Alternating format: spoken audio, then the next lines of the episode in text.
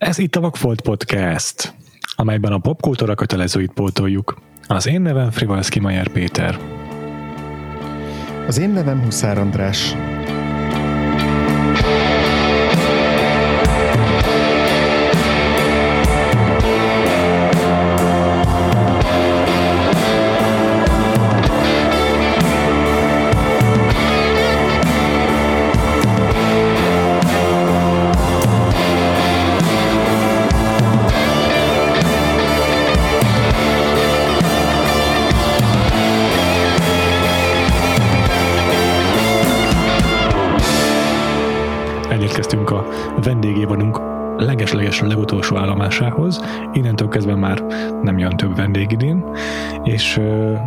Ezt bizonyára már tudjátok, minden alkalommal új vendéget fogadunk, minden második alkalommal új vendéget fogadunk, és másodjára úgy tér vissza hozzánk a vendégünk, hogy az által választott egy kedvenc filmjét nézzük meg. Úgyhogy itt ül velünk Vosztri Ferenc. Szia Feri! Szervusztok! És akkor ráncsd is, ráncsd is le a leplet, hogy melyik filmet választottad kedvencednek, és kicsit mesélj arról, hogy, hogy hogyan választottad ezt, miért. Szerintem ez olyan nagy meglepetés nem lesz annak, aki elolvasta a podcast epizód leírását, de a Címét. kék bársonyról lesz szó, igen, az abszolút kedvenc filmemről. Aha. Um, 1986-os film, a múltkor is egy 1986-os filmről beszéltünk, az Aliensről. Csuda jó kis év volt ez a film számára. Bizony. És David Lynch a rendező, a közvetlenül a Dune után csinálta ezt, ha jól számolom. Uh-huh. És a fél dűnes tábot magával hozta. Igen, hát ugye a Dűne az egy elég nagy bukás volt, Ja. mint a box office-nál is, meg úgy Kreatív mű- művészileg is, igen, kreatív értelemben is. És hát, ha jól tudom, akkor az történt, hogy ö, ugye a Laurent, Dino de Laurentiis, a producer, itt már nem érdekelte senki, tehát így mondta Lynch, hogy van ez a filmtervem, megcsinálhatnám ezt a filmet, ezek után, hogy az összes tervet velem kapcsolatban dugába dölt, és azt a Laurentiis azt mondta, jó van, csinálja. És kb. ez volt a, a kékbársony születésének a történet. Ez ilyen inverse blank check, mert általában az emberek pont a nagy science fiction blockbusterre szoktak végtelen mennyiségű pénzt és szabad kezet kapni, kapni Igen. pont fordítva történt vele. Igen, igen. És hát szerint, szerintem mondhatni azt, hogy a 80-as évek egyik legmeghatározóbb, nem csak amerikai, hanem hogy így nemzetközi szinten is legmeghatározóbb filmje lett belőle. Mm, mm, mm. És egyértelműen szerintem így a lincs, lincsességnek is a kiforrása. Ö, azt nem tudom, hogy a forrása-e, Ki, de ki, ki, ki forrása? Tehát, hogy itt, itt érik be, vagy itt volt ki teljesen szerintem. igen, Igen, igen, igen, igen. Ö, igen, igen. Ö, ez az a film igazán, ami beindítja a karrierjét. Tehát hmm. a Radírfej ugye felhívta magára egy picit a figyelmet, ugye a Mel Brooks nagyon megszerette a filmet, a, a, a, Radírfej miatt kapta meg az Elefántember rendezési lehetőségét, Ja, ja. ami uh-huh. művész mozikban siker volt, de és Oscar díjas film lett, uh-huh. de olyan túlságosan nem mondhatni azt, hogy sztárrendezőt csinált volna belőle. Aztán ö, Igen. valami úton módon az elefántember alapján megkapta a dűnét, ami nagy hiba volt, elfogadni is, meg megbízni is vele, Igen. És uh-huh. ott, ott az teljesen tönkrement szinte a karrierje tőle. Aztán ezt kikönyör, nem kikönyörögte, de úgy megkapta ezt egy félváról, ezt az esélyt, hogy megcsinálja ezt a személyes filmet, és ez az, igen, amikor kiforrik igazán a stílus, kifor igazán a stílusa, és úgy igazán semmi más, semmilyen másfajta filmet, csak lincses filmet csinál ezek után. Tehát ez az, az amikor végre ott tart a karrierje, hogy arra hagyatkozhat, ami, ami tényleg készteti őt. Igen, talán még egy olyan filmje van, ami így viszonylag visszafogott, vagy ilyen lineáris, az a Straight Story egyébként, az 90... Ö, Szerintem a Stray Story úgy csak a felszínen Aha, konzervatív film. ja, ja, értelek teljesen. Igen, és hát ez az a film, aminél, aminél sikerül megszerezni azt a jogot, hogy ővé legyen a végső vágat, tehát Mhm. uh-huh. hogy a Final Cut-ot ne vegye el tőle egy producer. és, és ez, a, ez az a film, ami után ezt soha többet nem hajlandó elengedni, nyilván a, a dűnének a kellemetlen tapasztalatai miatt is. Egyébként... De ez is egy nagyon fontos nála. Ez a Final Cut dolog, ez nagyon érdekes, főleg a kékbársonyjal kapcsolatban, ugyanis ha nem ennyire engedékeny a lincs egy bizonyos uh-huh. jelenettel kapcsolatban, amit nem is kényszerített rá senki, hogy úgy ö, rendezze meg, hanem kérte az egyik színész, könyörgött neki, hogy ne úgy rendezze meg, ahogy korábban a forgatókönyvben volt. Uh-huh. Úgy lett volna, majd erre kitérünk, hogy ez melyik jelenet, úgy lett volna ez a film szerintem abszolút tökéletes. Nekem azzal az egyetlen egy jelenete van problémám, hogy nem olyanra lett megrendezve, ahogy a forgatókönyvben van. Ja, igen, és hát ez az a film, aminél, aminél a, a kulcspozíciókban olyan személyek vannak, akik aztán végigkísérik a karrierje nagy részét, tehát például a Frederick Elms, mint operatőr, a Dwayne Dan- Danem, mint a vágó, és az Angelo Badalamenti, uh-huh. mint a zeneszerző. Ők ugyan nem minden egyes filmjénél térnek vissza, de nagyon sok filmjénél, és egészen még a a Twin Peaks-nek a harmadik évadában is több, többen is közreműködtek, vagy uh-huh. talán mindannyian. A Frederick Helmsben most nem vagyok teljesen biztos, de a, a vágó és a zeneszerző egészen biztosan megmaradt. Igen, igen. Pár, pár évvel ezelőttig. Hát a lincsességnek a kiforrottsága igazából a Badalamentinek a megjelenésével jön létre szerintem. Tehát igen. az annyira annyira, ebben a, ennek a filmnek is a zene annyira fontos, és az olyan zene, amit a Badalamenti hoz, uh-huh. annyira fontos uh-huh. része, hogy őrület. Igen, igen, tényleg. Igen, illetve még a még a egyik kulcsember az, Ellen Splatt, aki pedig a hangeffektekért felel, de ő, uh-huh. ha jól emlékszem, az írés ebbe a radír fejbe is aktívan igen, ő, mm, ő ha jól emlékszem, akkor az, és egy szerepet is játszik benne, nem akarok hülyeséget mondani, de csak úgy emlékszem, hogy ő a man in the window, ő az, aki egy férfi, aki egy ilyen igen. Ő bámul egy ablakon, és meghúz egy kart, vagy valami, tehát inkább Istennek a, a megfelelője abban mm-hmm. a mhm. filmben. Az is valami rokona, Igen. valami úgy volt rokon a lincsnek, hogy valaki valami házasságon keresztüli rokon volt, már nem tényleg, tényleg nem emlékszem pontosan. És te Feri, te mikor találkoztál először a filmmel, ezzel a filmmel? Meg ez volt az első David Lynch élményed annak idején? Nem, az első David Lynch élményem az a Twin Peaks volt. Aha. Aminek én megszállott rajongója voltam kisgyerekként. Anyám még nem uh-huh. problémáztak azon, hogy ilyesmit nézek. Aztán 18 éves koromban megnéztem a Kék Bársonyt, és az olyan hatással volt rám egy művészmoziban, hogy sem addig, sem azóta film ilyen hatással nem volt rám. Tehát mikor kijöttem onnan, szó szerinti tiszta eufóriát éreztem. Olyan, úgy éreztem, mintha egy ilyen villámokból készült kalapáccsal ütöttek volna fejbe. Őrület. Őrület volt, amit az... Uh-huh. És sok minden elhatároztam abban a pillanatban, amikor kijöttem abból a moziból. Wow. Ez nagyon, tényleg... nagyon, nagyon jók és nagyon rit, ritka az ilyen, ilyen hatású film. Igen, az ott, egy, az ott egy élet megváltoztató élmény volt, tényleg. Hm.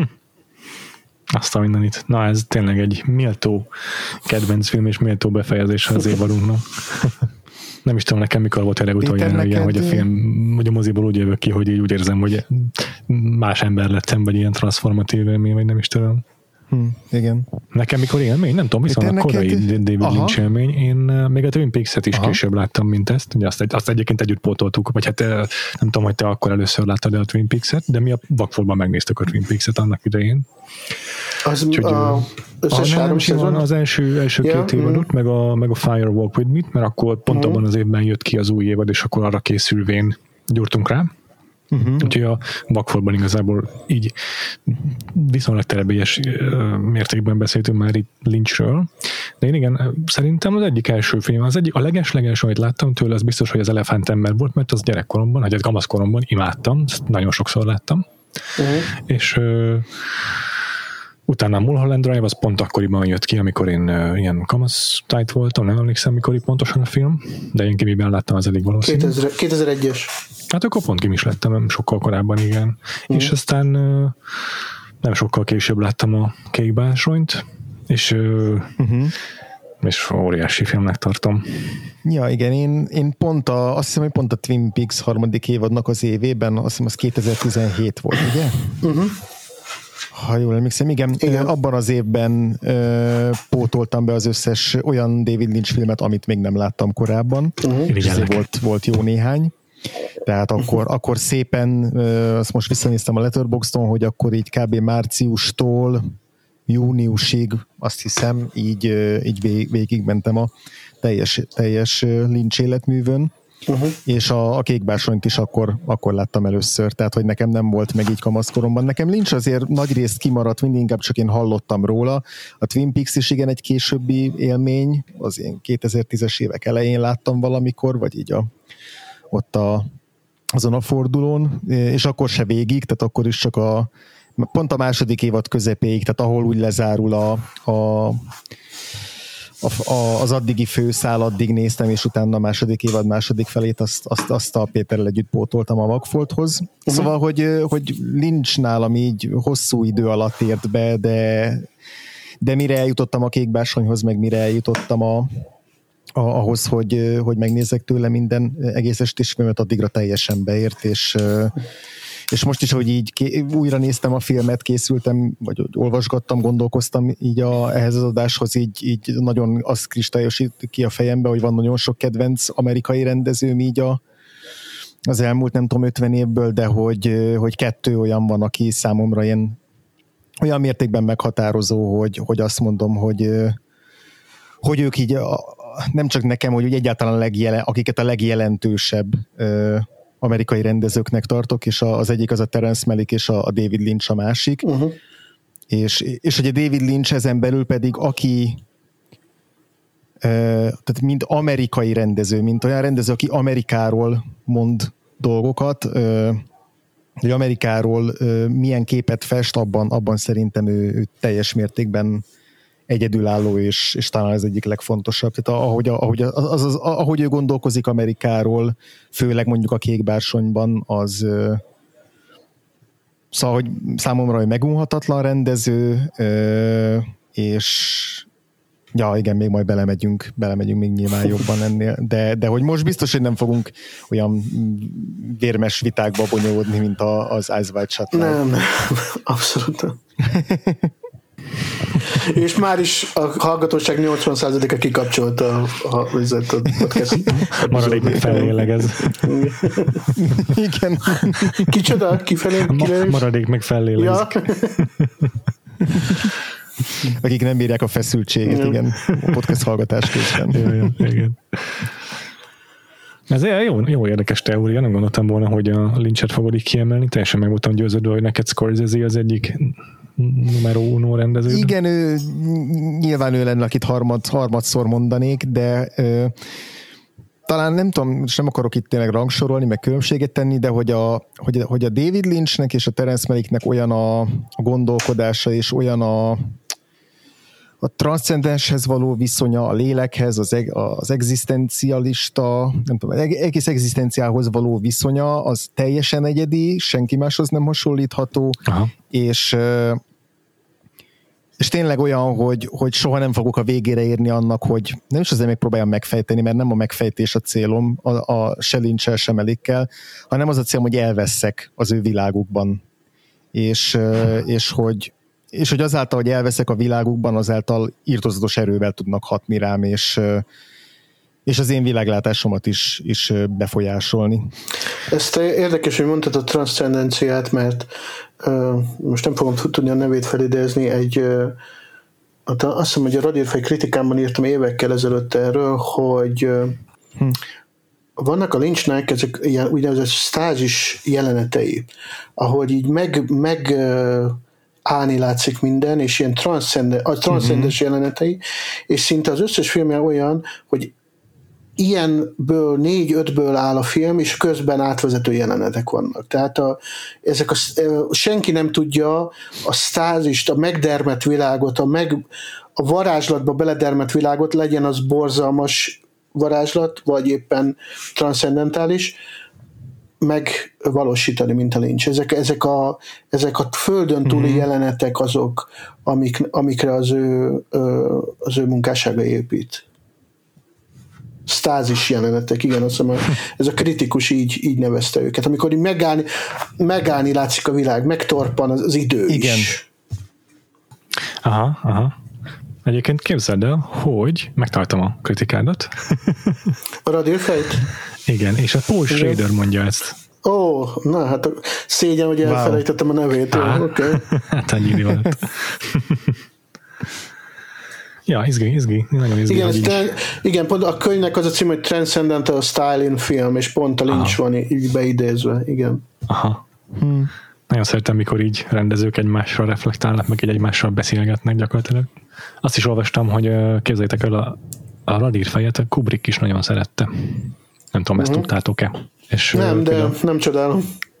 A ragyogást, a ragyogás, van is a ragyogásról ilyen felvétel, a ragyogásnak a, mi a fené a diszletei, vagy a, tudjátok, a kulisszái mögül, hogy Kubrick vetíti a, a fejet a stábtagoknak, és, és magyarázza. És a ragyogást azt így úgy forgatta le, hogy na itt ezt akarom, ezt a valamit akarom megcsinálni, ezt a, el akarom elérni, amit itt a radírfejben csinált meg a Lynch. Uh-huh. Hmm. És biztos, hogy erről volt szó, pont ilyen, ezekről a stázis pillanatokról. Például egy ilyen stázis pillanat, csak hirtelen, hogy beidézek ja. egyet. A Twin Peaks-ben, amikor a, a gyilkos, nem akarom kimondani a nevét, hogy 30 év után ne lőjem le a poén, aki, akiről lehull az állat. Szóval az, amikor látjuk gyilkolni, akkor is tudjuk meg, hogy először látjuk gyilkolni, hogy kicsoda is ő valójában, és ez pont, pontosan egy egy sokan a Twin Peaks legfélelmetesebb jeleneteként apostrofálják a mai Igen. napig, az egy abszolút stádus jelenet. Akkor megáll abszolút. a világ, megáll az idő, és egy ilyen saját kis burok képződik, amin kívül nem létezik a világegyetem, csak ott az a szürreális Igen. borzalom, ami ott történik, az létezik. Uh-huh. Uh-huh. Uh-huh. Hát Igen. nem, figyelj, én különösebben, jó, hogy erről a múltkor nem beszéltünk, nem szeretem a ragyogást a filmet. Szerintem ja, ja, ja. majdnem sikerült Kubricknak valami ilyesmit létrehoznia azért benne, de, de ilyet soha szerintem. Tehát a, a, nincs az, az vannak hibái, de az, nincs az valami egészen egyedi és különös. Ja meg így magánemberként, vagy, vagy, vagy a filmjen kívül is egyébként egy marha izgalmas figura szerintem. Tehát a legtöbbször ahhoz vagyunk szokva a rendezőktől, hogy így megállás nélkül képesek filmekről beszélni, mint a Scorsese, és az is izgalmas nagyon hallgatni, de a Lynch ez valahogy egy ilyen rejtélyes figura a, a, az interjúiban is, egyszerűen nem hajlandó beszélni a filmjei értelméről, semmi ilyesmi, és, és egyébként meg amikor így meghallgatsz vele, vagy megnézel vele egy YouTube videót, amiket mostanában csinál, az is így teljesen szürreális nagyon sokszor, iszonyat izgalmas, szerintem. Én imádom a nincsben ezt, hogy így legyűgöz a személyisége. A kékbár, miután megnéztem a kékbásonyt 18 éves koromban, utána a Lynch on Lynch című interjú kötet lett a Bibliám éveken keresztül. és abban meséli el, hogy fiatal korában elment pszichiáterhez, és egy session lenyomtak, és kérdezte a végén a pszichiátert, hogy a művészileg ez hasznomra válhat, válhat hogy ide járok? És ezt a, szó szerint azt mondta nekem a pszichiáter, hogy hát művészileg nem valószínű, hogy jól járna vele. És ut- akkor volt utoljára pszichiáternél. és ez annyira igaz, ez a leg, ez egy nagyon bős dolog. Ha normális akarsz lenni, járjál pszichiáterhez, járj pszichológushoz. Ha művész akarsz lenni, ha igazán jó művész, Aha. nem biztos, hogy kéne. Igen, egyetértek egyébként, ezen csomót szoktam gondolkodni, hogy, hogy így nem vagyok teljesen kutyaöltő, azért tudok fogalmazni mondatokat, és így azért néha el, elkap a hév, hogy de jó lenne valami prózai dolgot írni, és uh, aztán mindig leteszek róla, és így azzal magyarázom meg, hogy nekem túl mm, stabil az, az életem, unalmas igazából, és nekem nincsenek ilyen igényeid. problémáim, tudod, Igen, hogy amiket ki tudok magamból írni, nem vagyok egy Stephen King, aki annyira fucked up lehet fejben. a King, például a, King, a Kingnek a gyerekkoráról nagyon keveset tudunk, és Aha. pedig minden onnan ered, és ja. ott, ott nagyon a nagy szegénységben, meg a bulikkal össze, állandóan bulik között mm-hmm. úgy értem, hogy Uh-huh. Igen, igen. Ez ilyen szadista tinédzserek, bántalmazók, igen, között ki, ilyen kis, hatalmas szemüveges kisgyerekként nagyon kemény lehetett az a gyerekkor, csak uh-huh. arra mhm. nem beszél, úgyhogy szinte biztos, hogy ön, szinte minden onnan ered. Ja. Ja. Igen. De ami meg egyébként még nagyon érdekes így a, a David Lynchbe, hogy viszont csomó olyan prekoncepciót, vagy nem is csak prekoncepciót, hanem inkább ilyen, ilyen tézis, meg megcáfol, amit egy uh, David Lynch-szerű rendezőről gondolnánk. Tehát most arra gondolok, igen, hogy, igen. hogy azt, azt, azt, azt hinnénk, hogy na a David Lynch az nem tudom, az állandóan be van drogozva, vagy na a. David Lynch az egy, az egy teljesen elbaszott ember, tök sötét, pervers, tehát uh-huh. tudjátok, ezek az ilyen, igen. ahogy kívülről, ahogy, ahogy feltételezni a filmjei alapja, hogy milyen ember, sötét zsenik, akik, akiknek ilyen, nem tudom, vagy hatalmas az egójuk, vagy ilyen nagyon elbaszottak, vagy ilyen, nem tudom, nem lehet meglenni a közelükben, és hogy, és hogy ilyen nagyon ilyen, ilyen megalománok, meg perfekcionisták, meg szóval hogy sok, sok ilyen tévképzett mm, tévképzet keringhet mondjuk egy David lynch és hogy minden létező alkotótársával való interjúban, meg ahogy ő a forgatási nem tudom, verkfilmekben, dokumentumfilmekben megjelenik, egy, egy, egy ilyen igazi Midwest udvarias fickó, Joviális aki bácsi. olyan, mint hogyha az igen, olyan, mint hogyha még mindig az 50-es években 50-es évekből izé, idő utazott volna ide a beszédmódjával, és hogy így és hogy nem, tehát, tehát hogy nem az az ember, aki, aki a borzasztóan sötét traumák traumáiban fetreng még mindig, miközben lehet tudni, hogy azért voltak olyan pillanatok, mondjuk a gyerekkorából is, amik például a kékbársonynak is kulcsjeleneteit meghatározták, de hogy, de hogy, hogy ő csak táplálkozik azokból a hatásokból, amik érik, meg a, azokból a abból a gondolkodásmódból, ami az övé, de hogy közben nem egy ilyen megkínzott, elgyötört izé, figura, önpusztító figura, ami, amitől tök érdekessé válik az ő karaktere, meg az is, hogy, hogy minden színésze imád vele dolgozni, egy-két problémás színész leszámítva, de ezt most majd inkább hagyjuk, de hogy, de hogy, de hogy a visszatérő alkotátársai mind azt mondják, hogy hát ő egy, egy, egy iszonyatosan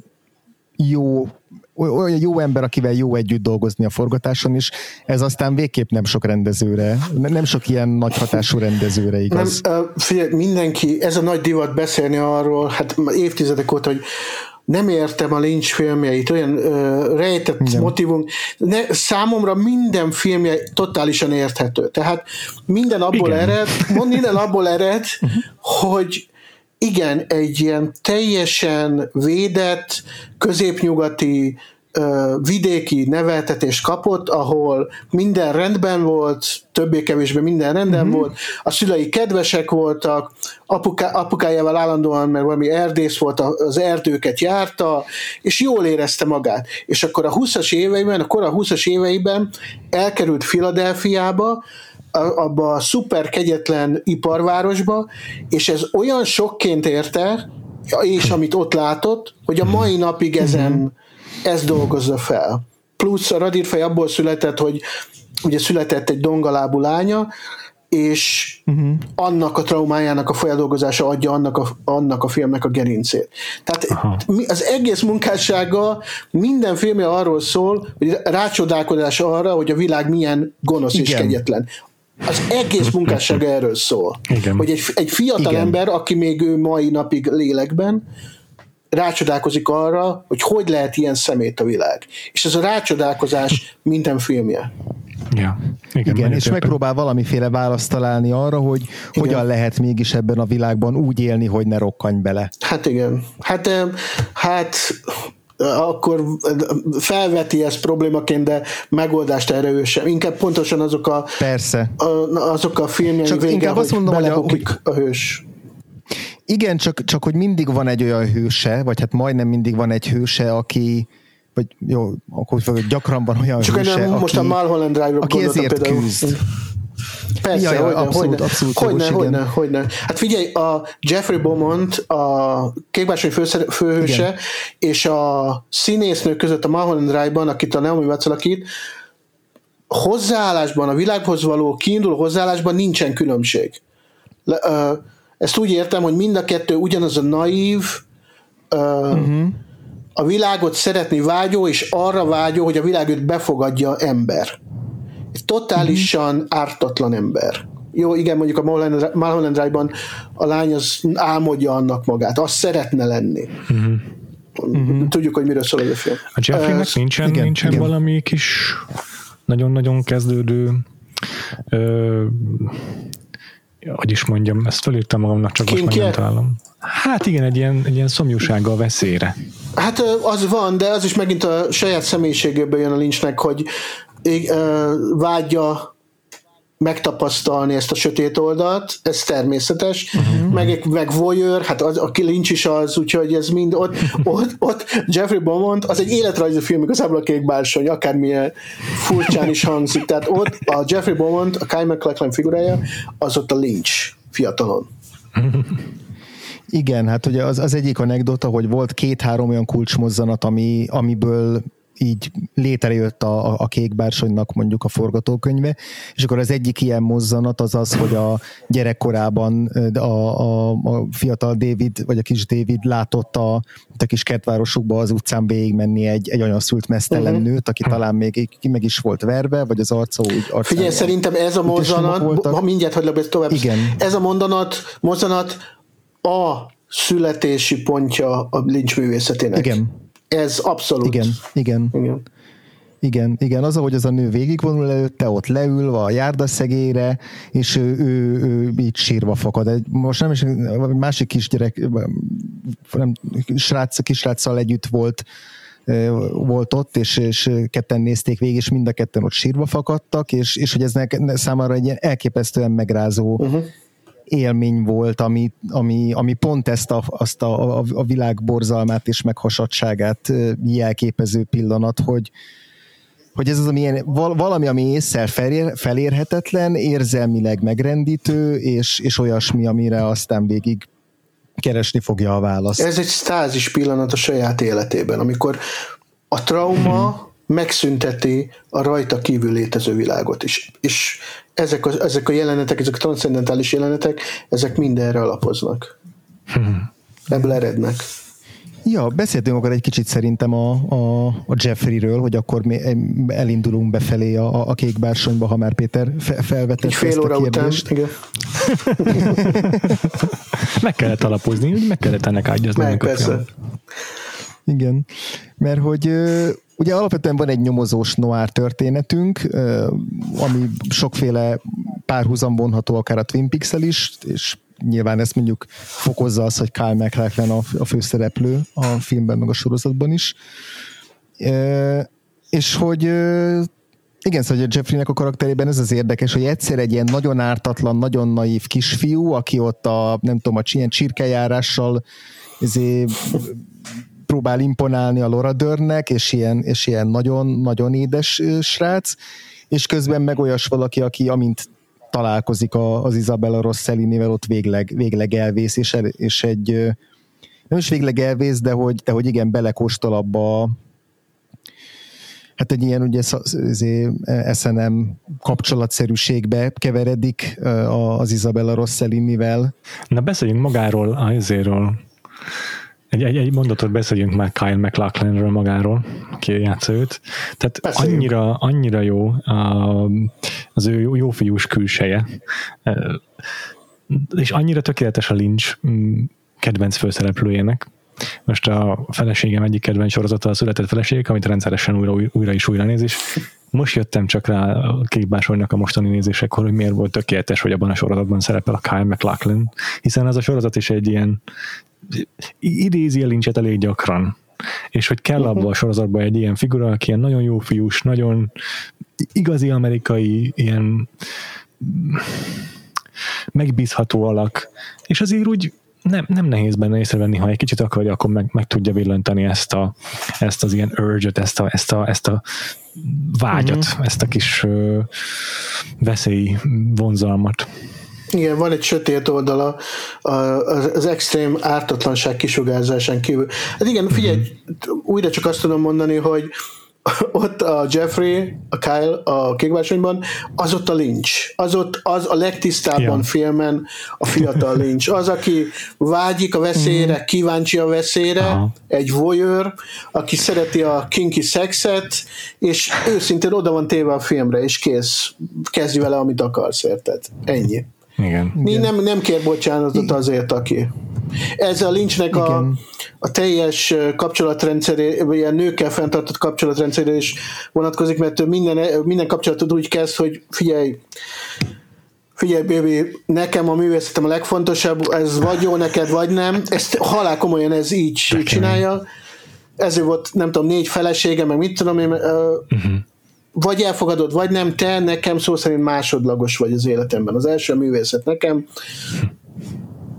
újra csak kezdj ezzel, amit akarsz, és, kő, és kőkeményen betartja ezt a dolgot. Tehát, hogyha a nő bármilyen problémát jelent, bármilyen problémát uh, kezd feszegetni, ami esetleg a művészetére káros hatással lehet, dobja. Azt a mindenit. És ez újra csak ránk marad ez, hogy ez hogyan, szerintem ez a Lynch, ugye általatok beidézett kedves bácsi személyisége, az, az, az számomra nem igazán tehát uh-huh. amit közvet, ami közvetítve van róla, az nem teljesen valós. Én elhiszem, hogy mindenki jól érzi magát a forgatáson, bár azért van elég sok YouTube videó a forgatáson, a YouTube videó a forgatásokról, ahol elkapja a gép az agyát, vagy lelöki az agya szíjat, meg minden. Elkezd fakkolni keményen, hogyha nem jó Igen. a fény valahogy. Szóval a nem annyira aranyos bácsi álma nincs, persze. mint ahogy azt az emberek hinni szeretnék. Persze, persze, ez, ebben teljesen igazad van, igen. Igen, meg hát igen, igen tehát az, az, hogy a mondjuk magánéletében mondjuk a gyerekeivel milyen a viszonya. Teljes, vagy így van, gyerekei. azok meg le vannak passzolva, tudod? Szóval az egy, a, igen. Nagyon, igen. egy nagyon önző csávó egyébként a Lynch, azt, azt kell elmondani róla. Uh-huh. De hogyha elfogadod azt, és de nem csinál, nem játszik ezzel, tehát nem, nem csinál ebből játékot, nem titkolja, nem manipulál. Nem manipulál, igen, ő igen. lefek, de teszi a kártyáit az asztalra, és vagy jó ez neked, vagy sem. Igen, igen. Most ha izé jutott eszembe még róla a, a Hayao Miyazaki, aki egy nagyon-nagyon hasonló figura. Uh-huh. Abban az értelemben, hogy ő is teljes mértékben a művészetének él, és, és a család az nála is ilyen szempontból másodlagos, ő mm. is egy ilyen, ilyen, ilyen munkamániás figura, és hogy benne is egy hasonlóképpen e, egyesül az, hogy egyszerre gondolod őt egy ilyen kedves bácsikának, és közben meg minden egyes megnyilatkozása egy ilyen, egy ilyen végtelenül. Igen, az, uh, az őszhaj az nem garancia semmire. Cinikus. Úgy, igen, igen, igen, igen, igen. Ja, de igen, szóval, hogy a... Igen, valahogy ez a lényeg egyébként, hogy, hogy gyorsan csak, hogy tudom, elcsépelt szó, de valahogy a lincsnek a, a forgatásai, azok nem biztos, hogy nem toxikusak. Tehát akármennyire is nem, bizarrak nem. az ő filmjei, akármennyire is sötét dolgokkal foglalkozik, és az agyában ilyen dolgok mozognak, akkor is valójában a, a forgatások, még ha el is durran néha az agya, biztos vagyok benne, hogy teljesen tolerábilisok amerikai, Persze, amerikai uh, sztenderdekkel nézni. Figyelj, mindegyikünknek több oldala van, tehát senkit nem lehet, nem lehet meghatározni egy viselkedési mm-hmm. motivum ja. alapján. Mm-hmm. A Lynch uh, tényleg kedves, kedves, mert jól nevelt Midwestern faszi. És ez az, ja. alap, ez az alapvető személyiségvonala, ez a személyiségi adottsága. Uh-huh. Aztán, hogy emellett a nőkkel milyen viszonyt tart fönn, az már egy másik, mert itt például a kékbársonyban ezzel van a problémák, az már egy másik dolog. Jó, akkor beszéljünk erről is, hogy a, kik a női szereplői a kékbársonynak. Hát Isabella Rossellini játsza, aki akkor Lynchnek a barátnője volt, hmm. és a Lynch, a Scorsese-t hagyta ott a Lynch miatt, Aha. ezért ez, ha jól tudom, akkor ezért van a taxisofőrben az a jelenet, amikor a Scorsese egy taxi hátsó ülésen arról beszél, hogy szétlövi a volt felesége fejét, mert egy szürrealistával, szürrealista miatt hagyta ott. Ez azért van ez a jelenet, hmm. mert a Lynch, Lynch összeszűrte a levet a Isabella Rossellini-vel. A való, a való életben, igen. Hmm. Um, szóval ő a filmnek igazán a középpontja, furcsa mód, tehát nem mm-hmm. Jeffrey Beaumont, hanem ő. Ahogy Lynch most a podcast felvétel előtt egy órával újra néztem a kékbáson, kb. tíz éve nem láttam, és ami nem tetszett, az az volt, hogy mennyire ilyen bugyutának van az Isabella Rossellini karaktere beállítva.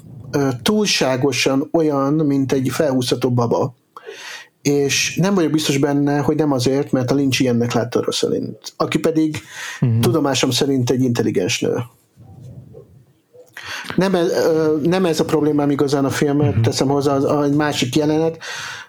de ez, ez, ez sem ez sem tetszett annyira benne most.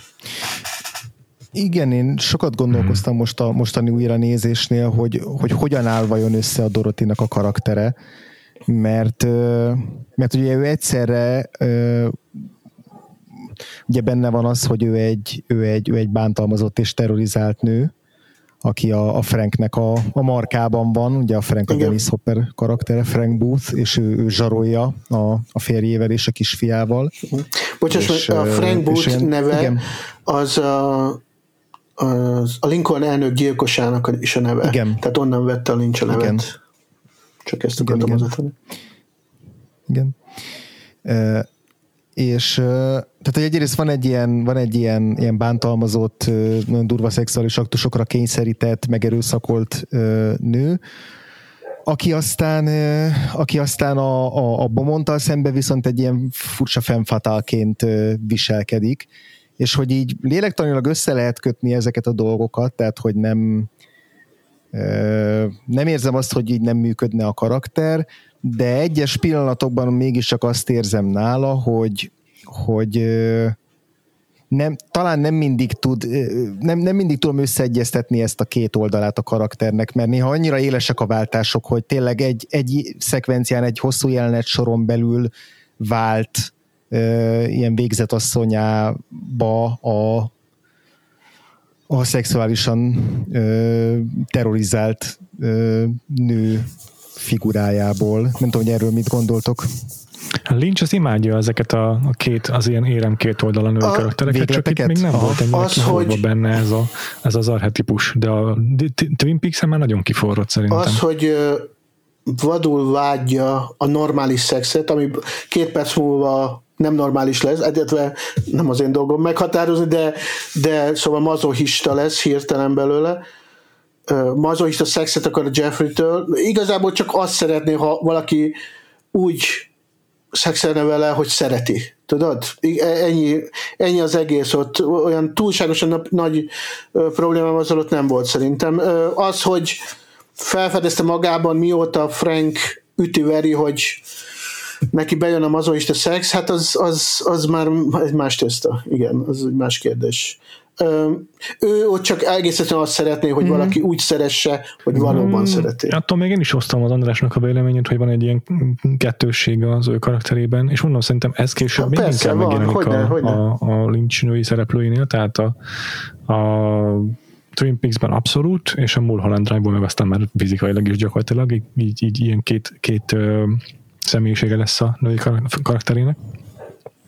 De mind a két alkalommal van egy ilyen, hogy van egy ártatlan nap, vagy egy ilyen megsebzett ö, aspektus a női karakternek, és a másik meg az a veszélykereső, vagy a, a franc tudja valahogyan a szubverzívebb változata a karakternek, és, és ez, ez, ez egy dolog, ami látszik, hogy évtizedeken keresztül foglalkoztatta Lynchet. Igen, igen. És egyébként sokkal jobban el tudom helyezni mondjuk a, a, a Dorotit, az Isabella Rossellini karakterét, hogyha egy ilyen ödipuszi háromszögbe teszem bele, Uh-huh. A, Persze, őt egy anyuciót. Igen, igen. Igen, ja. igen, tehát hogy az ilyen a anyához való szexuális vonzódásnak az ilyen tabu, dönt, tabu témája, mert azért sokszor vegyül az, hogy igen, erotikusan ott, ott vágyik rá a Jeffrey, de, de máskor pedig, pedig van egy ilyen egy, egy olyan féltés, amiben ilyen anyai féltés is megjelenik, és aztán vég, végképp az, hogy a, a Frank Booth, mint a, a, a veszélyes apa figura, akihez hasonlóvá nem akar válni a Jeffrey, és, és nem csak azért rettem meg a Frank Booth-tól, hogy egy ilyen pszichopata állat, aki, akit így aki megfékezhetetlen, hanem mert felismeri a saját sötét késztetéseit is benne. Pontosan, tehát igen, az Frank Booth és Jeffrey ugyanannak a személyiségnek két oldal igazából a legletisztultabb formájukban. Tehát a Frank Booth nem a, a Jeffrey nem akar olyan válni, mint a Frank Booth és pontosan az jelenti számára önző módon a legnagyobb veszélyt, hogy ne váljon olyanná. Tehát attól fél a legjobban. Uh-huh és igen. Uh, hát igen, Baby Wants to Fuck, ugye, igen, mondta. Igen, igen, igen. Az is tök jó kis, nagyon egyszerű kis szimbólum annak, hogy ők így a, ugyanannak a skálának a két végpontja, hogy azért Jeffrey egy fiatal csávó, de úgy szereti a sört, de helyneken tiszik az európai kis iszvasszert, és akkor leüvölti a fejét a, a Heineken, hogy... fuck that shit! Pepsi Blue Ribbon! Hogy ütöm az asztalt. Elnézést, elnézést. Tökéletes. Pontosan. És az amerikai egyébként ugyancsak valószínűleg nagyon-nagyon húgyazó víz típusú sörrel vág vissza. Tehát ez, a, ez, ez, ez szerintem egy ilyen tökéletes, ez, hogy a, az ártatlan Jeffrey az a, az európai kis, kis, kis nevetséges sörétissza, nem pedig az amerikai igazi sört is. De az a Peps, a, a Peps Blue Ribbon az a leg ö, melósabb sör. Tehát az a, az, az abszolút ö, dolgozóosztály sör. Igen, igen, igen, igen. igen. Igen, ez tökéletes. Igen, és ellen, hát igen, Magyar, Magyarországon is működne ez a Heineken versus kőbányai jelentét ugyanígy. Igen. Igen, és hát így, ugye itt, itt lép be ebbe a Matrixba a Sandy, akit meg a Laura Dern játszik, aki a másik hatalmas múzsája lesz aztán a teljes David Lynch életműnek visszatérő múzsája, és tényleg. És, és hát és hát az, hogy igazából ugye vele jön össze a, a Jeffrey, és, és ők maradnak együtt, akik így életkorban is hasonlóak, hasonlóan ártatlanok, hasonlóan naívak, de ugyanakkor hasonlóan meg rendíti őket az, amivel szembesülnek, még hogyha a Sandyben nincs is így a, az életnek a perverzebb oldala iránt való vágyakozás, de hogy de ez nagyon erős például az a jelenet, ahol a, a Sandy találkozik a, a Dorotival, és hogy ott nagyon élesen elüt a, a különbség uh-huh. a mhm. kettőjük között, hogy ez egyik még egy, egy kislány, aki most kezd felnőni, és a másik pedig egy, egy egy felnőtt nő a, a, a teljes életének az összes traumájával és terhével. Tehát, hogy nem csak egy ilyen nagyon leegyszerűsített a szűzés, a nem tudom, kurva, már, tehát az a fajta ilyen klasszikus izé, ö, ellentétpár kettejüknek a karaktere, hanem annak egy kevés köztük az interakció, de szerintem nagyon érdekes, hogy a Sandy is például mit pillant meg a, a, a Dorotiban, és hogy ő, ők, mint a, a két fontos nő a Jeffrey életében mit szimbolizálnak. Ja, van benne egy ilyen Madonna szajha komplexus végül is. Azt nem tudom. Uh, uh, igen, amíg, de például szó szerint, hogy mikor pillantja meg a Dorotit, ugye csak a film végén, amikor szerencsétlen nő mesztelenül sebekkel, sebekkel a testén mindenhol um, védelmet kér Jeffrey-től, ugye mondja neki, hogy he put his, poison, he put his disease in me, mondja, tehát ez az, amikor szembesül vele, ez trauma, trauma hátán, uh-huh. traumákkal kommunikál a Lynch végig. A, a, minden dramaturgia fordult az valami trauma a színészei számára, és ez is erősíti a, Aha. az egész szürreális borzalomnak az, az erejét. Aha. Aha az csak kitérve arra, hogy a Lynch ironizál, és halálosan komoly egyszerre, de úgy ironizál, és ez az egyik legismertebb vonása, hogy jaj, de viccesek a Lynch filmek bizonyos fokon, igen. De úgy ironizál, hogy soha nem, lefel, nem néz le semmit, tudod? Uh-huh, uh-huh, Tehát uh-huh. amin sokan, a nézők sokszor röhögnek dolgokon, az valójában abszolút nincs viccesnek számba. A Kedves, szituáció, kedvesen csinálja, igen. Ezt a szitu, nem, nem, nem, nem, bocsánat. Az kedves, ha azt mondod, hogy kedvesen csinálja, abban is van egy ilyen paternalizáló lenézés.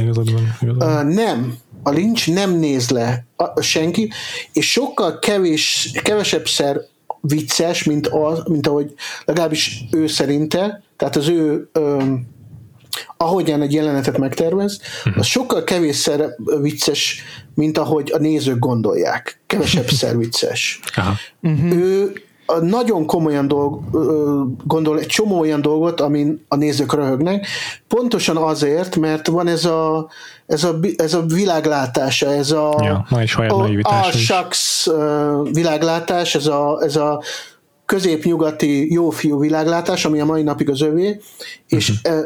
ironizál, és nagyon komolyan gondol minden, ugyanakkor soha nem szarkasztikus. Ez nagyon fontos. Igen, erről beszéltünk ez, Twin ezért, is. ezért nagyon-nagyon becsülöm őt, mint művészt. Ja. Ezért is a kedvencem. Ja. Erről tényleg beszéltünk a Twin Peaks adásban, hogy ott is a Cooper ügynök így mindig uh, jó hangulatban megy be a serifi őrsre, meg a kávézóba is, és mindig uh, Igen, és az emberek ezen röhögnek, Igen, pedig ez igen. nem, ez csak egyszerűen miért legyél miért legyél Savanyús búva baszott, amikor semmi okod nincs rá. Igen, igen, igen. ja, ja, ja, igen. igen. Igen, az, hogy a, hogy a Jeffrey és a Sandynek is van egy-egy olyan jelenete, amiben így kifakadnak arra, hogy amiről már beszéltünk eddig is, hogy, hogy úristen, hogy lehet ilyen gonoszság a világban? Tehát a, ugye a, izé, a Jeffrey is kimondja, hogy a, a, a Frankre gondol, hogy Ja. hogy létezhetnek olyan emberek, mint a Frank, hogyan engedheti meg Ja. Vagy a világ, vagy Isten, vagy bármi, ami elrendezi ezt az univerzumot, hogy ilyen megtörténhessen és aztán a, a, a Frankel és a kis Sameszeivel, meg a Dean Stockwell karakterrel együtt töltött borzasztó éjszaka után is sírva fakad, Uh-huh. És akkor a Sandynek is van egy ilyen pillanata, amikor a, a már emlí- pont azután, amikor meglátja a Dorotit mesztelenül, és ráébred, hogy, hogy van valami közte és a, a Jeffrey között, és akkor, és akkor azt hiszem úgy fogalmaz, hogy where is my dream, hogy hova, hova tűnt az álmom. Igen. Jó, de ott a szerelemre Hát mind a gondol. kettejüknek, Figyelj, ott, igen, de hogy, de hogy, de hogy mind a kettejüknek, bocsánat, mind a kettejüknek van egy ilyen van egy ilyen pillanata, amikor így a, a, az, az, az idealizmusukat, az álmukat így elsiratják, és aztán a film végén pedig visszanyerik, és hogy ez lehetne egy nagyon ironikus dolog, de hogy borzasztóan őszinte, őszintén hisz, vagy őszintén akar hinni ebben a David. igen, ott a film Őszintén végén akar hinni abban, hogy igen. a mai napig vitatják, hogy ez a vörösbegy a film végén, ami ugye a jóságot és a világ rendjét szimbolizálja, az ott irónia-e? Mert látszik rajta, hogy egy, egy műmadár, tehát nem valódi madárot. Így persze. És az nem irónia. Biztos az, nem. A Lynch Nem. halálosan komolyan gondolja, hogy az a vörösbegy, az a mű vörösbegy, az a, vi, a jóság visszatérését szimbolizálja a világban. Semmiféle irónia nincs ott, csak az emberek a maguk cinikus világlátásával nem képesek azt feldolgozni, Igen. hogy egy ember így gondolkodjon, hogy ennyire a melodrámában megtalálja az igazságot. Abban az is Igen. benne van, hogy ez egy neo-noir, és a neo- a neo-noir az inherens módon cinikus, és ehhez, ez, ez, ez, ez, ez a zsájnerrel kapcsolatos elvárása is a nézőknek szerintem, hogy ez egy ilyen noiros film, és akkor biztos, hogy nem lehet pozitív a kicsengése. Ugyanúgy, hogy a Twin Peaks-ben itt is kever két nagyon látszólag ellentétes esztétikai, nem tudom, minőséget, vagy hangvételt, vagy, vagy megközelítést a, a, a neonoárt, meg a, meg a melodrámát. Tehát a, a neonoár, igen. Hitchcock, illetve az ilyen Douglas Sirk féle Americana melodráma, Na, Norman Rockwell. Behoztad azt Ezt a a, nevet, dolgot. aki a kulcs a, a Lynch művészetének, Mhm. a Douglas Sirk. Ö, igen, bocs, csak ennyit akar. És, és hogy igen, és hogy a, a kettőből az ilyen modern, vagy posztmodern, vagy cinikus, vagy nem tudom, posztezredfordulós, bárhogy is nevezzük gondolkodásmódunkhoz, közelebb áll ilyen módon a, a, a noárnak a, a cinizmusa, és ezért ahhoz kapcsolódunk elsőre, most ilyen nagy általános többes szám első szemébe beszélve, és hogy sokkal inkább berzenkedünk a, a melodrámának az ilyen, ilyen eltúlzott és, és műnek, műnek érzett, vagy műnek vélt szentimentalizmusától, és hogy számomra attól gyönyörű a, a Lynchnek a művészete, hogy ő, ő úgy hozza elő ez, a melodrámáknak ezeket a végtelenül ö, nagy érzelmeit, hogy, hogy ezekben az idealista pillanatokban, ezekben a, a, a szentimentális pillanatokban mindig ott vagy, de ezek a szereplők átmentek a legsötétebb pillanatokon, az mind nyomot hagyott bennük, és ennek ellenére képesek arra, hogy hisznek abban, hogy esetleg még, még van remény és van boldogság. Tehát, hogy ez nem egy ilyen rózsaszín ködös nem tudom, szappanoperás Persze. happy end a, a Blue Velvetben sem, hanem egy, egy, egy mélyen kiérdemelt és borzasztóan nem tudom, számomra bátor és, és szép gondolat az, hogy de, de próbáljunk meg még mindig hinni. Így van, gyönyörű, ez egy gyönyörű világlátás, és mondom, ezért szeretem a lincset. Hát nézd meg, a, csak egy másik példa, ugye a Cooper ügynök, aki a pokolba kerül a Twin Peaks uh-huh. második szezonjának a végén, és utána 25 évvel később visszajön onnan, ugyanaz, a pokol, poklot megjárva, mert hát ugye az a Red, vagy nem, a Black Room, vagy Red Room, már nem is tudom, micsoda. Uh, Black Lodge. Segíts, Black Lodge, elnézést. Igen. Igen, az a, egyfajta változat a, a pokolnak, egy másik dimenzió. Szóval onnan előkerülve, miután kigyógyul a sokjából, ugyanaz az ember, ugyanaz a, a ugyanaz az igazságot, ugyanazt a jóságot kereső ember, aki régen volt. Az, hogy a harmadik szezon végén Lynch úgy kiba, olyan gonoszul kibaszik vele, hogy az hihetetlen, az már egy más tészta. De, de, de, hmm. de, ugyanaz az, de ugyanaz az ember, aki régen volt, nem változott meg, a, az értékei ugyanazok, és ezek mind pozitív értékek, és szerintem, és a, nincsnek is ö, bizonyos kérdésekben ezek a, ez a morálja, hogy bizony uh-huh. nem szabad negatívnak lenni, az újat, a szépet kell keresni az életben, az igazságot kell keresni az életben, és ez büszkén hirdeti minden irónia nélkül. És, és pont azért, mert hogy közben meg látja, hogy milyen elképesztően nyom, nyomasztó a világ, vagy mennyi mennyi, mennyi sötétség rejlik benne Azért kell számára. nekünk jónak lenni, mert annyi a rossz. Ez elgondolkodható volt. Nem, nem, akar, nem akartam én pontot tenni. Nagyon szépen. Jó, akkor, akkor vigyük tovább, és nézzük, nézzük meg, hogy milyen a rossz a, Nagyon jó. a kékbársonyban, és akkor beszéljünk a Frank Boothról. Én, és Dennis Hopperről. Én, az, a, az a probléma, hogy én soha nem tudtam őtől félni, úgymond. Tehát én 18 évesen is, amikor láttam, engem inkább szórakoztatott az alakítás, uh-huh. mint, uh-huh. mint hogy félelmetesebb lett volna. Szerintem eleve, talán azt hiszem valaki mást akartak bekesztingelni, akarta Lynch eredetileg bekesztingelni a Hopper helyett, de de egy nagyobb darab faszi kellett volna szerintem a szerepre. Nem, aki, aki fenyegetőbb megjelenésű, mint a Hopper. Ez maga, az Hopper a 170 centiével, szóval számomra sose tudott nagyon félelmetes hmm. lenni.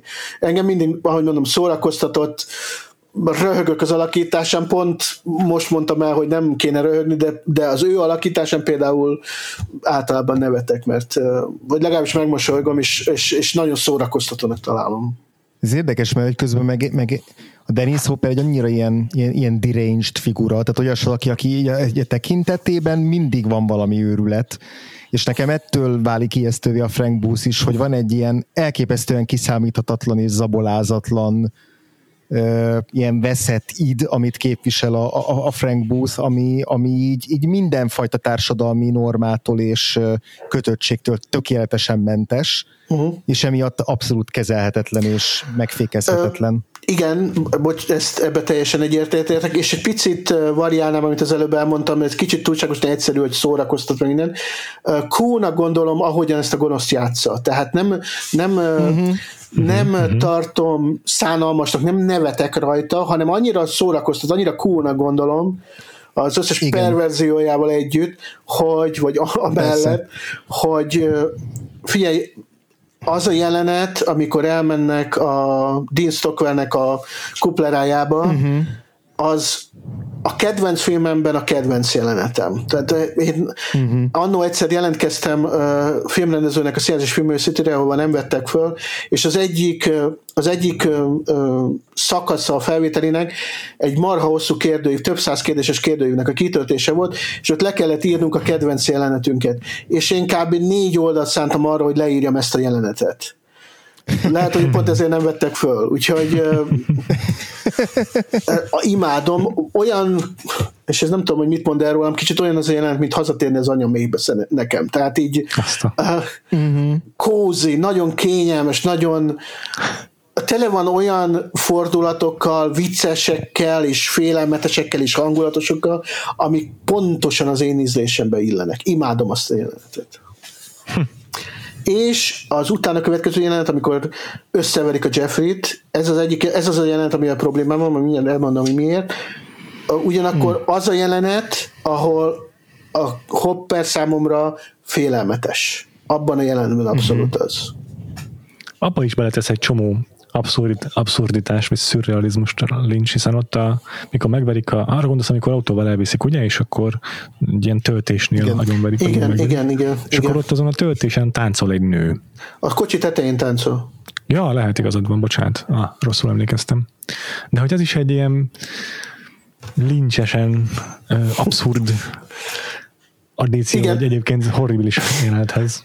De igen, de szó, azt, igen, nem ezt mondom, hogy azért egyszerre ironikus a lincs, és azért komoly, mert egyszer nem lehet eldönteni, mit gondol poénnak. Tehát én azon a jelenet ott, azon, hogy az a Debella ott a kocsi tetején táncol, azon én röhölt, nyilván, meg általában az emberek mm. nevetnek rajta, de az egyfajta mérlege, a mérleg másik serpenyője, ami a, a, ahhoz kerül a, ez, ez a táncoló nő, hogy a, mert viszont a másik serpenyőben pedig az van, hogy a Hopper agyba főbeveri a Kyle McLachlan. Tehát Igen. a horrort, ha nem is tompítja, mert nem gondolom a Lynch, hogy tompítani akarja a horror, tompítani akarja a horror, de a maga viccét, a maga humorérzékét beleviszi. Uh-huh, uh-huh. Igen, szerintem se tompítja, inkább így fokozza azt, a, azt, a, azt az érzetet, hogy itt, hogy itt valami rohadtul nem, igen, nem, igen, nem igen, stimmel, igen, hanem igen. hogy hogy hát ez a, ez a klasszikus dolog, ami a Lynchnek az alap, a Lynch művészetének az alapja, hogy van egy világ, vagy van egy kép, amit a világról gondolsz, és aztán egy picit, egy bizonyos, nem tudom, 10 fokos szögben elfordítod, és mögé nézel, és ott teljesen más tenyészik mögötte. És hogy ez is ennek a része, hogy, hogy ennek így nem szabadna egy ilyen összeállásba lennie, hogy Igen. miközben összevernek, valaki ott táncol egy ilyen, nem tudom, Roy Orbison számra, vagy lehet, hogy az Julie Cruz, már nem tudom, az, az éppen Julie Cruz az még nem volt ott a képben 86-ban. Mm. Akkor még ne, nem de hogy, de hogy igen, hogy, hogy, hogy ennek így nem kellett, nem, nem lenne szabad í, í, ilyen összeállásba létezni a világban, de, de hogy mégis Hát ez létezik. a vicces szürrealitás, igen, igen, ami a banális igen. dolgoknak a szürrealitása az, ami, ami, ami vicces tényleg a Lynch filmjeiben. Elmondom azt, hogy mi a problémám ezzel a jelenetem, így csak így körbe-körbe járom állandóan. Az eredeti forgatókönyvben az volt, hogy miután összeverik, miután elájul a Jeffrey, a forgatókönyvben az volt, hogy felébred ott, ahol felébred, a, ennek az ipartelepnek a közepén, és le van róla rángatva a nadrág, meg az alsó nadrág, meg minden, és a combjára oda van írva, hogy fuck you. Ami elég egyértelműen utal arra, hogy mi történt vele. Tehát, hogy megerőszakolták. Uh-huh. Ja, ja. És a, a színész, a Kyle MacLachlan szó szerint könyörgött a Lynchnek, hogy ezt a jelenetet ne forgassák le így. És a Lynch azt mondta, hogy rendben van. Mert a félt a McLachlan attól, hogy ez a karrierjét, ez, ez, ez árthat a karrierjének.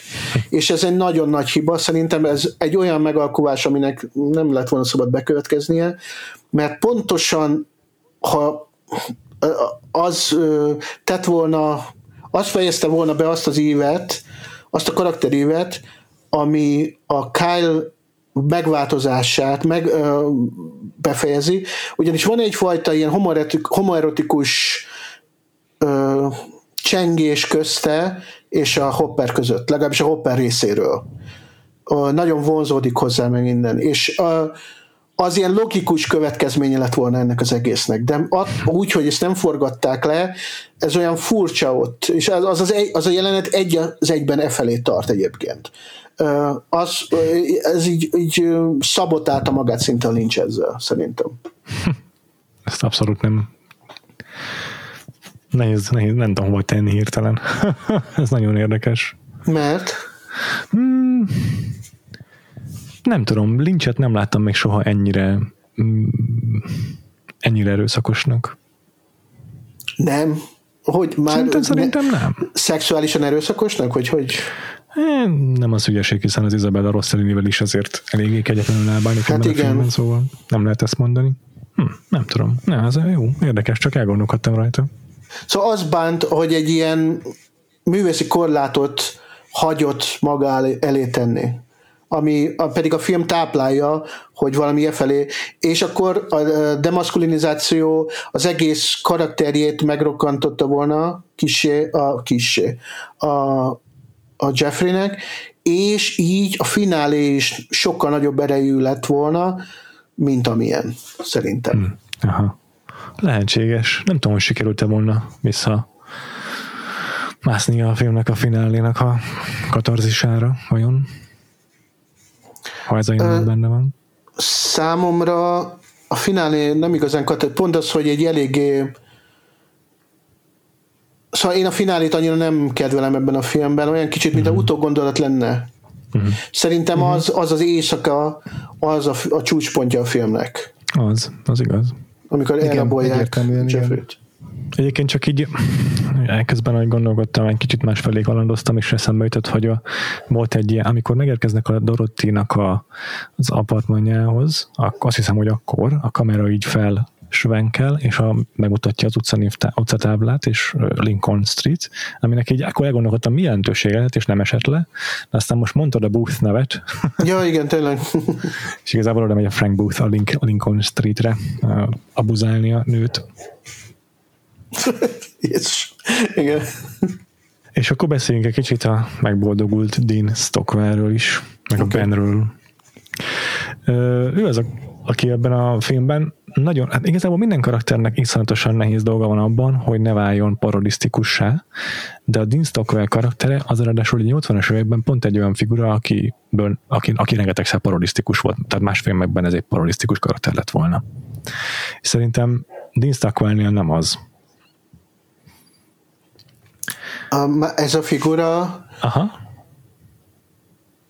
aki játszik. Um, igen, igen. Hát ez igen. újra csak ahhoz tudok visszamenni, ahhoz a kúthoz, hogy, hogy nem biztos, hogy Lynch ironizál a figurájával, meg nem biztos, hogy ironizál ezzel az egész jelenettel. Tudod, az egész egyszerűen szerintem csak annyi az attitűdje azzal a jelenettel kapcsolatban, például amiben a Dean benne van, amikor ott vannak a kuplerájban, hogy mint absztrakt művész, szerinte ezt így kell összerakni ezt a jelenetet. Az, hogy ne, hogy ne vessünk rajta, az egyáltalán nincs benne szerintem. Nem, szerintem sem. Nem, abszolút nem, persze.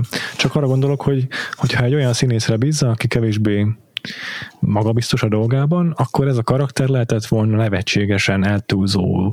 És a Dean Stockwellni az, hogy fehérre van és minkelve, meg, meg enyhén femininnek a, a, a mozdulatai, meg így affektálva hmm, fejezi ki magát, az, az, az nem válik egyáltalán nevetségessé vagy parodisztikussá, hanem valahogy tud neki egy olyan kisugározást kölcsönözni, amitől ez egy magnetikus karakteré válik abban az egy szál jelenetben. Hát azért, azért a Lynch fantasztikus tehetség, mert mondom, a banálisból elő tudja hozni a félelmetes. Szerintem az ott egy nagyon cool és nagyon félelmetes ja. jelenet, ahol egy, egy férfi egy lámpába énekelve szerenádot ad egy másik férfinak. Tehát, ja. és, és félelmetes mégis az egész. Ja, és, tényleg. és és egy mással össze nem hasonlítható hangulata van. A banálisból a félelmetes, ez tényleg a David Lynchnek a kulcsa, hogy hátborzongatót talál a teljesen hétköznapi dolgokban. Igen, hát már a nyitó jelenet sor is gyakorlatilag egyez egyben ez az, nem csak, nem csak az, hogy tézise a, a filmnek, meg a Lynch művészetének, hanem, hanem pont, pont ezt, ezt szimbolizálja, ahogy ott megmutatja ezeket a, a, az élesen színezett kertvárosi életképeket, a, a tűzoltóautóról integető tűzoltóparancsnok, meg a, a virágos kertek, és akkor ott ugye a, a Jeffreynek az apukája, hogy locsolja a kertet, és, és hogy még mielőtt ő ott szívrohamot kapna, vagy agyvérzést kapna, és még mielőtt a, a megjelennének a bogarak a, a yeah meg az a furcsa kisbaba, aki oda, oda totyog, tehát még mielőtt tényleg iszonyatosan szürreális és, és nyomasztó lenne a jelenet, már akkor is a, azok az ilyen idilli képekbe is a zenével a, együtt van valami nagyon furcsán hátborzongató. Én, azokban a vágóképekben. Én azt tudom, hogy igen, amikor kijöttem a filmről, euforisztikus állapotban voltam, de már abban az első felvezető uh-huh. jelenetben olyan volt, mint hogyha tudom, emlékszem rá, hogy erre gondol, úristen, igen, ez az, ez az én filmem, valaki úgy gondolkodik, pont úgy csinál filmet, ahogy, ahogy nekem tetszik. Ú, meg vagyok őrülve, és már annyira föl voltam húzva az első két percben, hogy őrület. Szóval igen. Igen. Egyébként ez a totyog... Igen, tényleg... Bocsáss, igen, mondja, mondja csak, mondja. Nem, én, én is pont arra akartam rátérni, hogy Az mondjad. a totyogó baba, az lehet, hogy pont ő maga a Lynch, Uh, hmm. ugye, hogy, hogy látta azt a mesztelenül gyerekkorában, yeah. tehát konfrontálódott a, a real life horrorral, úgy a, a totyogó baba yeah. is. Igen, igen, igen. igen. Tényleg. igen. Igen, de ott, ott egyrészt ennek a babának a, a megjelenése is már hát ilyen, ilyen teljesen zavarba ejtő, és aztán ott, ott használja először azt, a, azt az effektjét, ami ilyen védjegy is, ami szerintem mindig borzasztóan hatásos nála, ahogy, ahogy egy belassít egy, igen, egy igen. hangeffektet, amikor megjelenik a kutya, és a kutyaugatást így, így széthúzza, és így agyon torzítja. Na, ez az, amiket hátból zavartó tud lenni egy teljesen banális dolognál. Igen, igen, igen, igen, igen, igen, igen.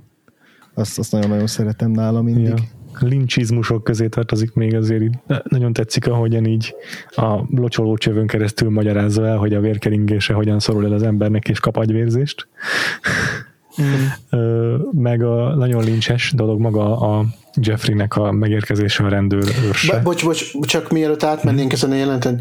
Hát Persze. a legtöbbet idézett lincses megoldás az az, amikor ott vagyunk az idédi kisvárosban, ugye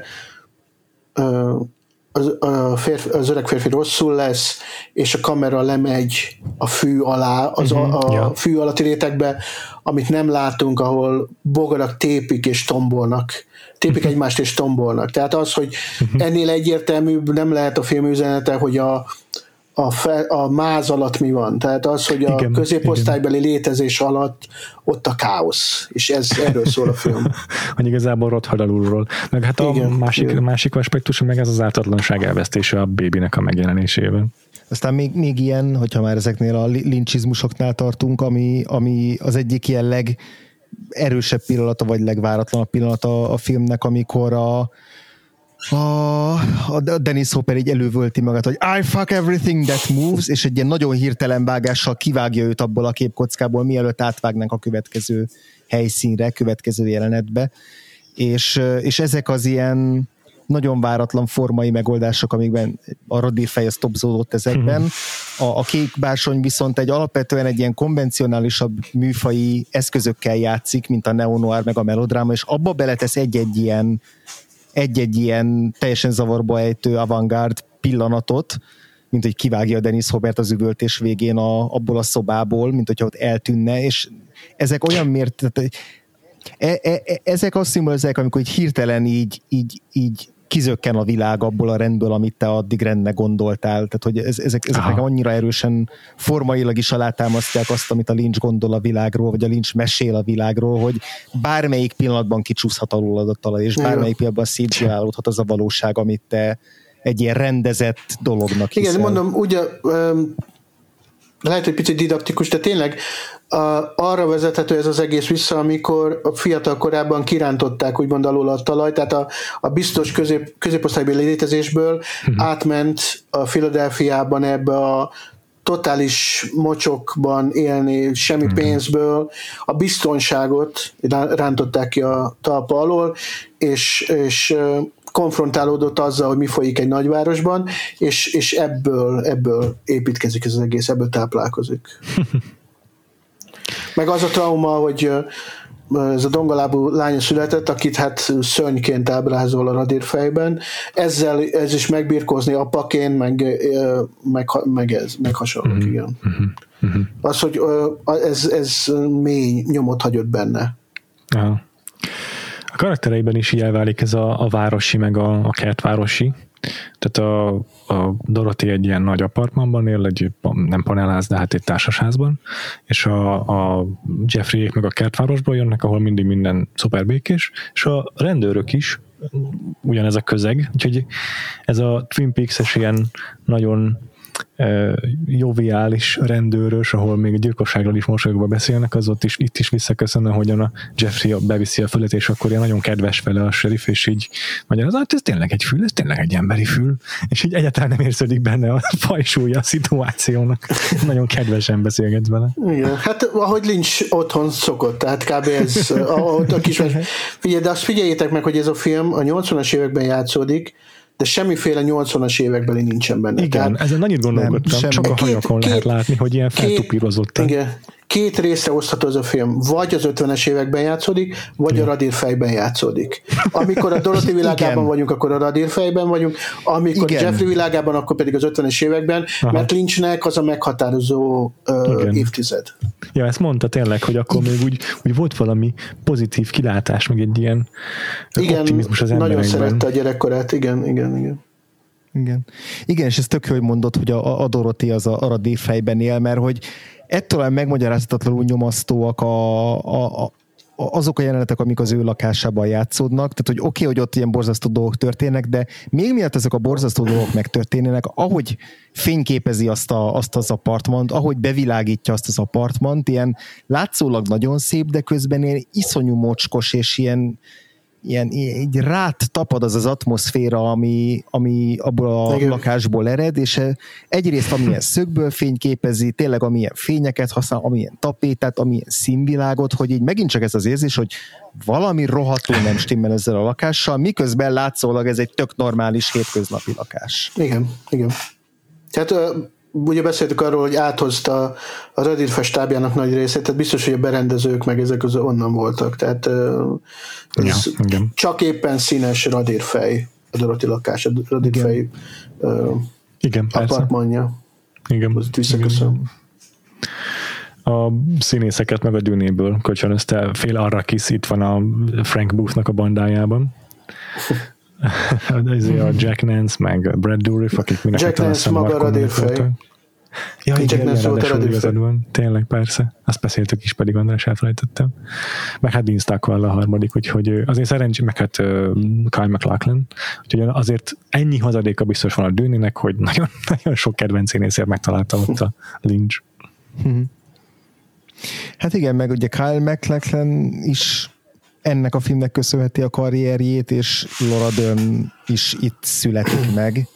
Mármint abban az értem, hogy eh, nem tudom, neki is a első vagy második filmje a, a, a Kék Bársony, és hogy neki aztán rengeteg más ilyen nagyon nagy szerepe is volt, nem csak David Lynchnek a hősnője, de, de hogy a legizgalmasabb, nem tudom, szerepei között szinte kiadhat mindegy, mindegyik Lynch film beli szereplése kiadhatatlan, tehát hogy minden egyes alkalom, amikor Lynch előtt a, megjelent a kamerán, Lynch kamerája előtt megjelent, akkor, akkor valamilyen egyedülálló dolgot alkotott, és ez már erre a filmre is igaz, mm-hmm. tehát hogy az, aki Szende, Szende lány, akit játszik, ő is olyan elképesztően mély érzelemvilággal rendelkezik, és, és az ő alakítása a leg, nem tudom, nem, azt, nem akarom azt a szót használni, legtermészetesebb, de, hogy, de hogy az övé a legőszintébb, legnormálisabb. Igen, igen, igen.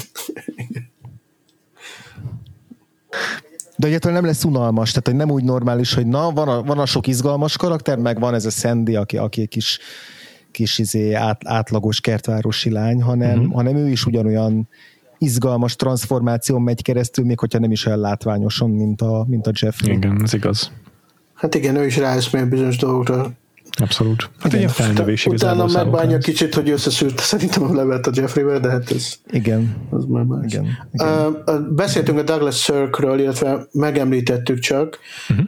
Uh, pedig az a baj, hogy itt Magyarországon szinte teljesen ismeretlen, pedig szerintem az amerikai második világháború utáni filmművészetnek az egyik legfontosabb figurája. Uh, ő az, aki annyira túlzásba viszi a melodrámát, ugyanakkor a képi világa gyönyörűbb, mint bármelyik másik 50-es, 60-as években készült filmnél, hogy egy saját kis külön dimenzió, ennek a kettőségével, kettőségének köszönhetően egy ilyen saját kis dimenziót, egy saját stílust teremt. És a Lynch ebből az bizonyos a melodrábából kiszűrődő igazsággal a Szörknek az egyértelmű hát nem tudom, hogy utóda-e, de, de, de van köztük elég sok kapcsolat ja, a művei ja.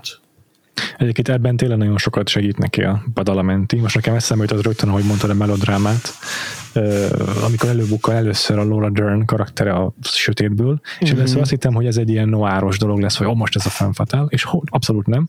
És így beindul egy ilyen iszonyatos teljes zenekari melodramatikus, nagyon hangos, romantikus ö, tétel, és hogy egyből tudod, hogy, hogy mi történik anélkül, hogy egy szó elhangzana. Nagyon érdekes szerintem is ennek a filmnek ez a tonális egy, egyensúlyozása a, a neonoárnak a merettenetével és a melodrámának ezzel a teljes ö, őszinte bevetésével. Őszintés, igen, így van, így van, így van. Nem tudom, tudom, hogy az noárnak hívják ezt a filmet, de nem tudom, valahogy nekem sose volt noár. Én nem, nem egyébként inkább csak így a, a szerkezetében, vagy, vagy elemeiben, igen, de így nem, nem noár, szerintem sem a hangvétele. Nem, nem. Csak vannak benne puzzle darabok a noárból.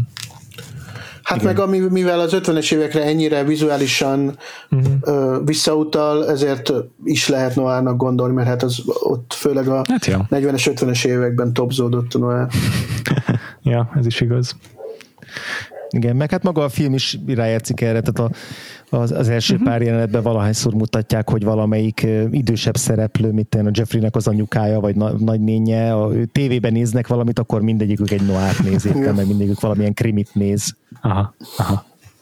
Tehát inkább a noir szerintem is egyrészt a szerkezet, egy, egy szerkezet, amire rá tudja húzni a történetét, illetve illetve hozzátartozik ahhoz az Amerikánához, vagy Amerika, ahhoz az Amerika képhez, amit, amiben ő felnőtt, és ami, amit ő megpróbál feldolgozni. Erről az Amerikánáról akarsz még beszélni, András? Mert azzal vezetted föl, hogy számodra Lynch beszél legérdekesebben Amerikáról, ha jól emlékszem. Ja, hát igen, igazából csak a leginkább arra gondoltam, amiről már itt a nyitó jelenet sor kapcsán uh-huh. beszéltünk, tehát arról, hogy megidézi ezt a, ezt a kertvárosi idilt, és hogy... És alatt a rothadó valóságot. És hogy alatt a rothadó valóságot, uh-huh. és, és hogy és hogy tényleg minden eleme a, ennek a kis, nem most Lumbertownnak hívják, vagy hogy ja. hívják ezt a, ezt a kis várost. Tehát minden egyes eleme azt a fajta ilyen idilli, idealizált, és a valóságban ilyen módon véletlenül soha nem létezett ö, amerikai kisváros képet merevíti ki, amit a, amiért a Lynch rajong, és amiben hinni szeretne, és amit, amit, amit ő imád, és hogy ez az, ima, ez az imádata viszont nem felhősíti el a tekintetét, és hogy úgy imádja, hogy közben tisztában van ennek a, a hamisságával bizonyos mértékben. Tehát ez, ez tök érdekes számomra, hogy ő, hogy ő tényleg így, így visszavágyik ebbe a korba, ami az ő gyerekkora volt, és, és megpróbál megörökíteni ezt a, talán sosem volt Amerikát, de közben nagyon tisztán látja, hogy ez, a, ez az Amerika, ez, ez miért volt mindig is hamis. Vagy hát így a saját, saját ártatlanságának az elvesztése miatt soha nem térhet már oda-vissza. Igen. Igen. Hát meg abból dolgozik, amit megtapasztal, tehát nem feltétlenül van. Uh-huh. Van benne visszavágyakozás, gondolom, csak hát amikor ezt a filmet csinálja, még 30-as éveiben jár, ö, olyan uh-huh. erősen szerintem a nosztalgia még nem alakult ki nála. Ezt, ezt nem, ismeri. Nem. Igen. Igen. Ez volt számára kedves. Ezt szerette. A, a, a sötét meg a világos oldalát is. Igen. Igen. Még ilyen nagyon klasszikus lincsizmusok, amiket ebben a filmben is észrevettünk, de nem beszéltünk még róla nagyon. Álomjelenetek, szintén a bizarr hangeffektekkel torzítva. Nagyon-nagyon hatásosak szerintem és a, van itt is egy ilyen kis Lost Highway-es gurulás a sötét, egy lámpával megvilágított sárgán felfestett mm. úton, ahol, ugye, ahol ugye éppen a, a, a Jeffrey valami lelki folyamaton megy át, ahol ugye vágyaiból biaskodik valószínűleg éppen, az arc kifejezéséből télve amit ugye mit énekel David Bowie pont akkor a Lost Highway-ben, amikor ez megy, I'm deranged. Tehát a Lynch beismeri maga előtt, hogy vannak problémák. Ja, erre eszembe az, hogy a Lynch szeret magyarázni a transzcendentális meditációról, hogy az neki egy ilyen nagyon bevált technika, és akkor lemegy meditációba, és akkor onnan jönnek ki a fejéből az őrültségek, és hogy szerintem ez a vizuális reprezentációja ennek az állapotnak, amikor így ilyen flowba kerül a karaktere, és és ledobja a szíjat, és egy ilyen teljesen be, be, befordul erre, a, erre a, ez, ez, az, ez, ahogy egyébként ez így megfigyelhető ténylegesen is a sofőröknél, akik ezzel foglalkoznak, hogy mondjuk egy éjszakai úton mennek, és kiesik nekik egy útszakasz, mert nem emlékeznek rá, hogy végigvezettek rajta, mert közben így hipnotizálódtak attól az úton, amin haladnak a repetitív mi volt emiatt, és itt ezt próbálja ezekkel a képekkel szerintem a nincs valahogy megidézni, hogy van egy ilyen amikor így befordul az ember a saját agyába, és a saját gondolatai cikázásban halászik, és és ez a Lost Highway-es ilyen suhanó út, ez, ez, ez segíti elő szerintem. Igen, és hát ugye Franz tudja, hogy David Lynch fog-e még rendezni nagyjátékfilmet, vagy akár sorozatot, de hogyha most tegyük félre azt a Netflixes majmos kis rövid filmjét, de hogyha a Twin Peaks-nek harmadik évadnak a, a, a záró része, mondjuk a, az utolsó, ami a David Lynch filmográfiájából mondjuk megmarad, akkor az az epizód is szinte teljes egészében egy ilyen autóút, és, és nagyon érdekesen játszik megint azzal, hogy pont, pont amiről most te beszéltél, Péter, hogy e, ennek az autóútnak az ilyen bénító unalma és hipnotikussága az gyakorlatilag nem is tudom, teret, időt és dimenziókat is úgy tud átformálni, hogy a végén azt se tudod, hogy már hogy pontosan hol vagy és hová jutottál.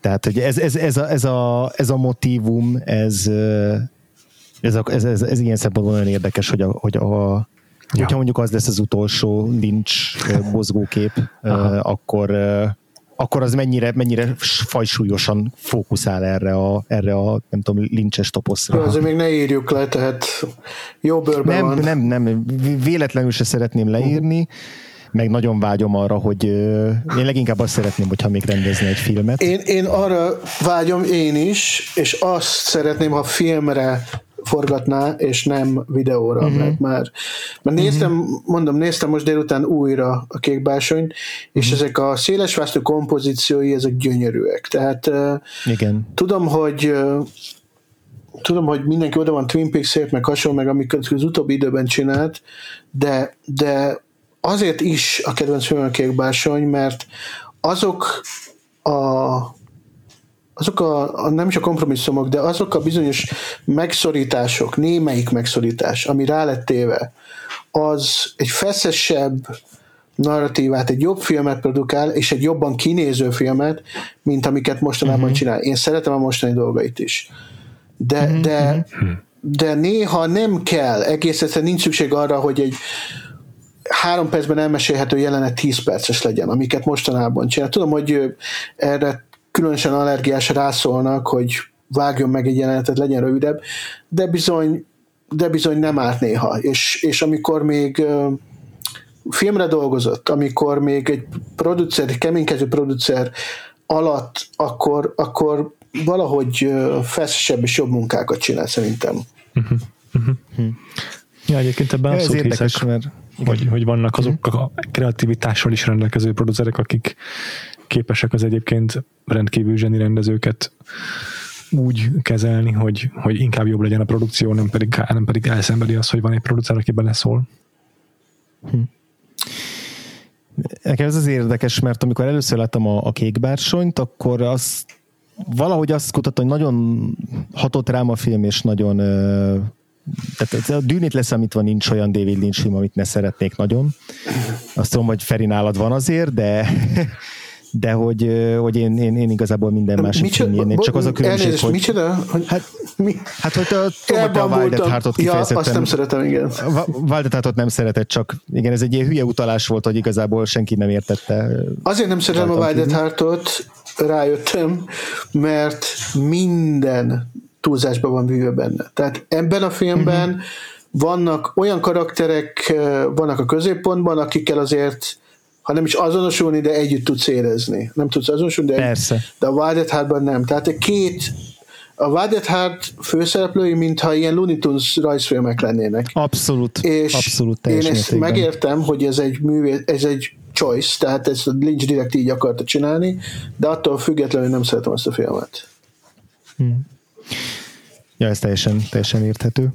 Uh, igen, szóval, hogy, a, hogy, hogy amikor először láttam a kékbársonyt, akkor így igazából nem lett a kedvenc David Lynch filmem, és máig sem ez nekem a kedvenc David Lynch filmem.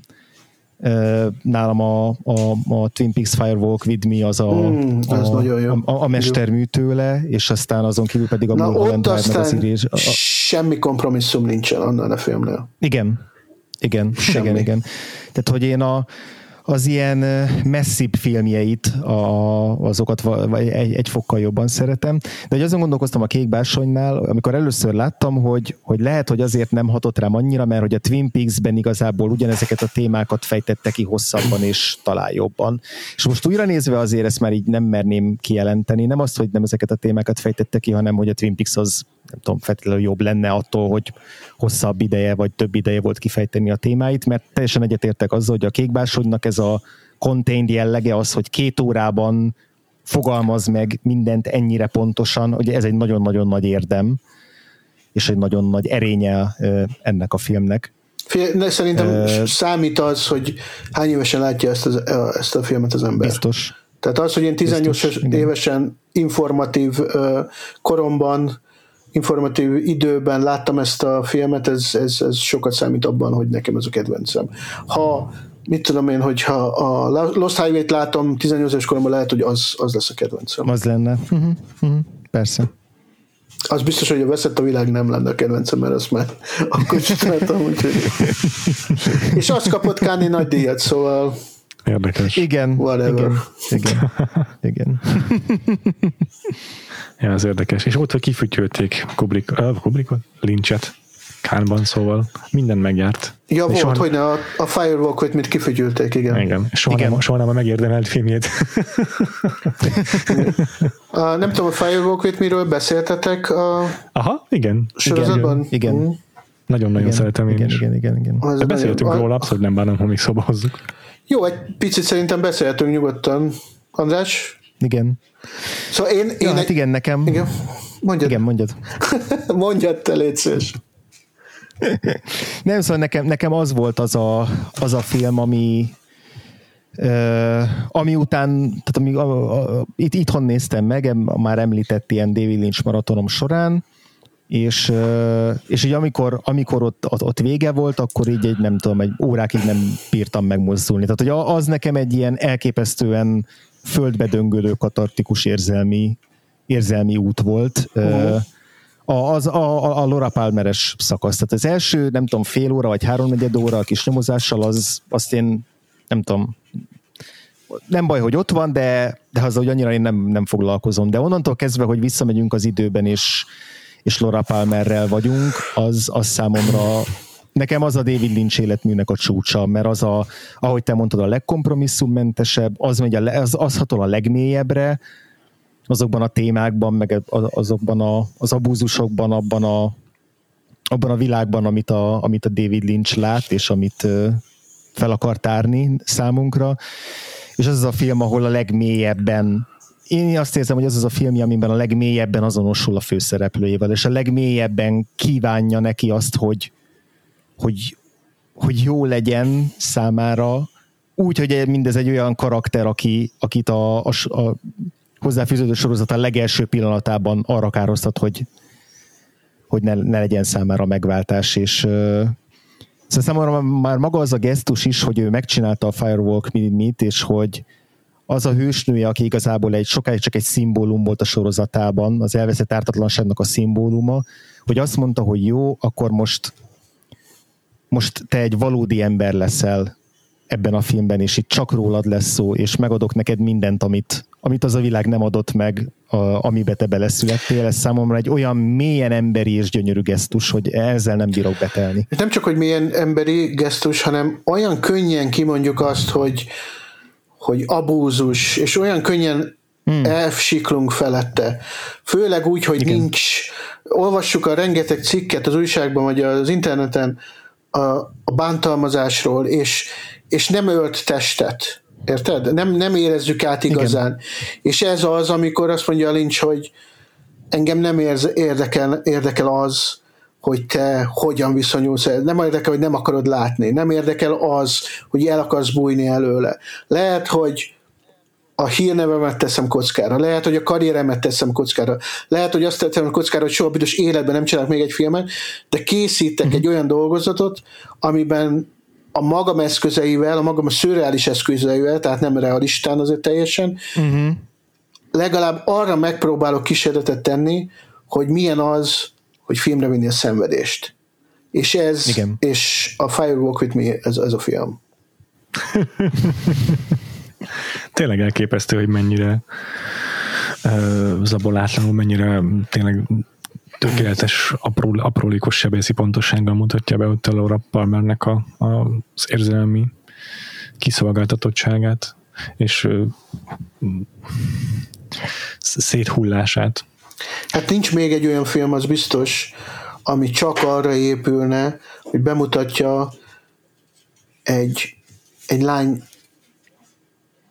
a halálhoz vezető útját. Tehát egy olyan, a, de úgy, hogy de úgy megmutatja, hogy az abúzus okát, azt a poklot, ami, azt, az, azt a valós poklot, amiben élnie kell. Uh-huh. És uh-huh. igazából a szürrealitás a, a lincsnek tompít ezen. Tehát e, e, e, amikor már nem, bír, nem bírható a valóság, Igen. akkor be kell, hogy lépjen a szürrealitás, és a szürreális jelenetek erre szolgálnak a filmben. Igen, hát figyelj, igen. A, és újra csak visszatérve arra, hogy, hogy az irónia. A film legutolsó jelenetében ugye Laura Palmer a mennybe megy, és angyalként megy a mennybe. Szó szerint ez az utolsó igen. jelenet a film.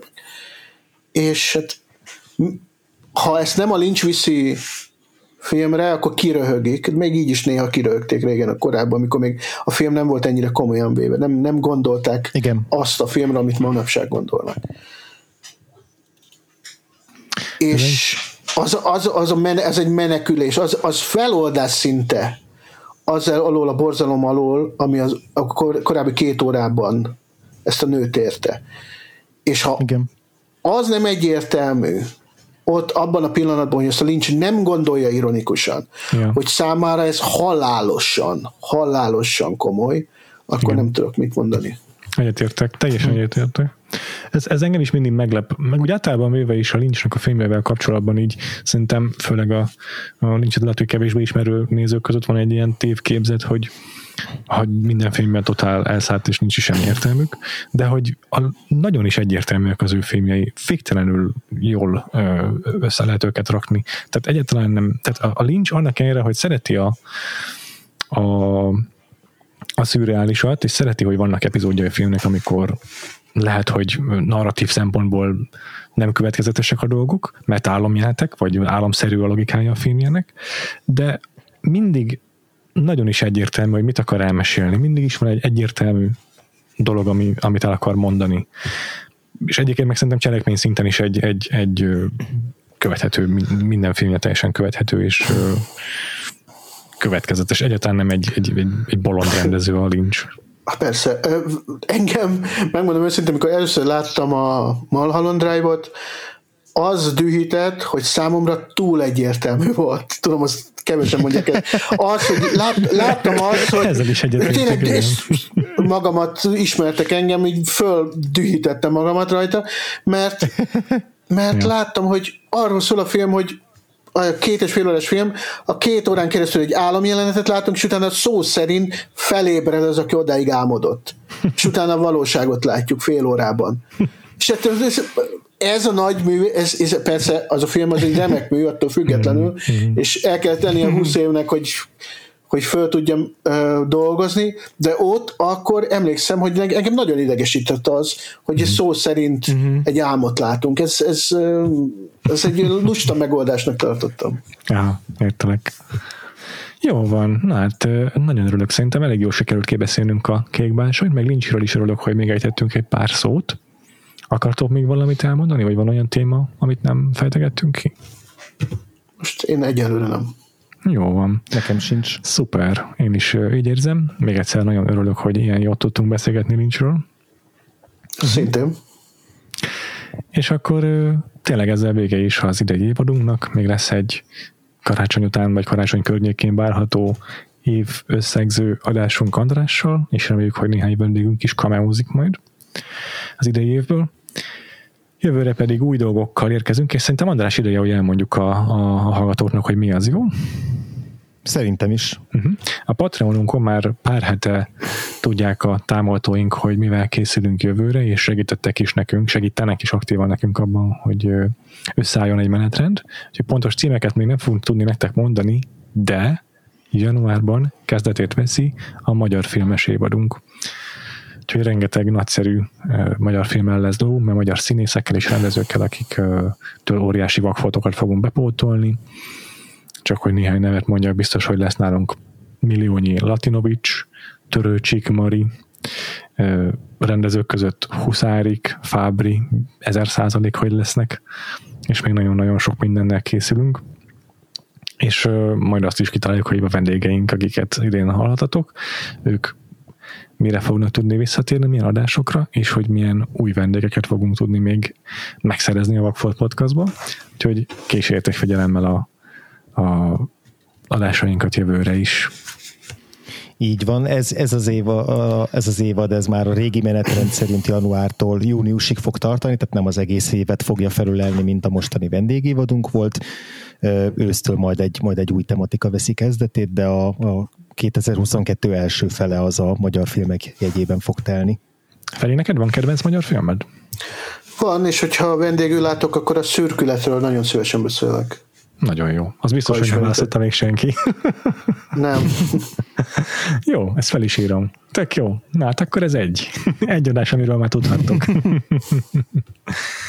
És hogyha hasonló módon szeretnétek minél hamarabb értesülni a dolgainkról, illetve egyéb extra tartalmakra vagytok kíváncsiak a Vagfolt Podcast műsorvezetőitől, például arra, hogy mit fogunk mondani a Matrix 4-ről, ami valószínűleg pár napon belül, vagy pár héten belül esedékes, akkor ezeket... Ugye, csak azt csak... mondját, azt ígérjétek meg, hogy a, a el a kezekkel a papámról az benne lesz a következő évadban, jó? Tehát arról beszéljen valaki. Nem én, persze, mert nem vagyok mazoista. Na hát de azért nem. Ha szeretném... már így, így ragaszkodsz hozzá, akkor vendégünkkel hogy lássunk az adásban. De nem miért akarod, hogy másfél órán keresztül kurva anyázzak? Tehát ez, ez semmi értelme. Hát figyelj, tágra az szemek adásukra érkezett reakció alapján van, van rá igény van rá a hallgatóink között, hogy ezt hallgassák. Nem hiszem, hogy ugyanaz lenne, tehát abból a filmből azért abban a filmben azért lehetett pozitívumokat találni. Fú, de utálták ezt a tágdozált szemek véleményemet. Sajnálom. Tök, tök jó, egy csomó tök Nem jó. változtatok rajta, továbbra is így érzek. Jól teszed, de nagyon sok, szinte nagyon sok, nagyon tiszteletre méltó feedback jött, akik olyanok olyanok Persze, voltak, persze, nagyon. Az egyik küldött el csak pszichiáterhez, úgyhogy... Ja, az érdekes volt. Viszont, internetes viszonylatok között ez nagyon lájtos, úgyhogy igen. pozitív komment szinte. Egyébként tényleg a Vagfolt podcast társadalmnak az általános, nagyon optimista, vagy nagyon izé pozitív hangvételéről árul el sokat, hogy ezen már nagyon megütköztem, hogy valaki ezt mondta. ez már kilógott. Úgyhogy egyébként, ha, ha már itt tartunk, akkor ajánlom a Vagfolt podcast társadalmat is, mert lehet ilyeneket kommentelni az adásaink alá. Meg mondjátok el nekünk, hogy hogy tetszett a Kék Bársanyt, melyik Lynch filmet láttátok először, és azóta is a transzban éltek el, amit a Lynch filmek okoznak számotokra. Tehát ez az egyik, a Vagfolt Podcast társadalom, ami a Facebook csoportunknak a neve, mindenképpen keresetek rá és csatlakozatok, ha még nem tettétek volna. És akkor a patreon.com per Vagfolt Podcastot szeretném még a figyelmet ebbe ajánlani, ahol, ahogy már említettem, a magyar évadról már hetek óta tudnak a támogatóink, és várható, hogy lesz adásunk a Matrix 4-ről, meg még egy csomó várható film premierről, úgyhogy keressétek fel a patreon.com per Vagfolt Podcastot, és Feri, te is mondd hogy téged hol érdemes, hol lehet olvasni cikkeidet, hol lehet követni. Én az epic.hu-nak a főszerkesztője vagyok, ahová András is ír, és egy csomó kiváló ember. Ott olvashat, olvashatjátok cikkeimet is, és remélhetőleg jövőre már más dolgokat is elmondhatok a kis outro közben. Szuper, nagyon Na. jó. Izgatott vagyok. És akkor András, téged hol tudnak a hallgatóink követni, olvasni? Engem leginkább a Twitteren, a Gains alsóvonás név alatt, és amikor nagy ritkán megjelenik egy-egy cikkem, akkor arról ott, ott értesítek mindenkit. Jó van. Én szintén Twitteren vagyok fenn, Freevo néven, kettő elvel, Letterboxdon is mind a ketten Andrással logolgatjuk a filmjeinket, nagyon szorgosan megközelítesszük majd a listákat az év végén, úgyhogy azt is érdemes megnézni. Um, És akkor a Vagfolt podcastot pedig kövessétek a kedvenc lejátszótokban, az Apple-ön, Google-ön, Spotify-on, akármit is használtok, mi biztos, hogy ott vagyunk, úgyhogy subscribe-oljatok, meg nyomjátok meg a csengettyűt, hogyha van olyan, és a YouTube-on is vagyunk egyébként szintén, úgyhogy kövessetek, amelyik nektek megfelel azon a platformon, és jövő héten, vagy hát valamikor a közeljövőben a top listás adásunkkal biztosan jelentkezünk. Addig is sziasztok! Sziasztok! Sziasztok!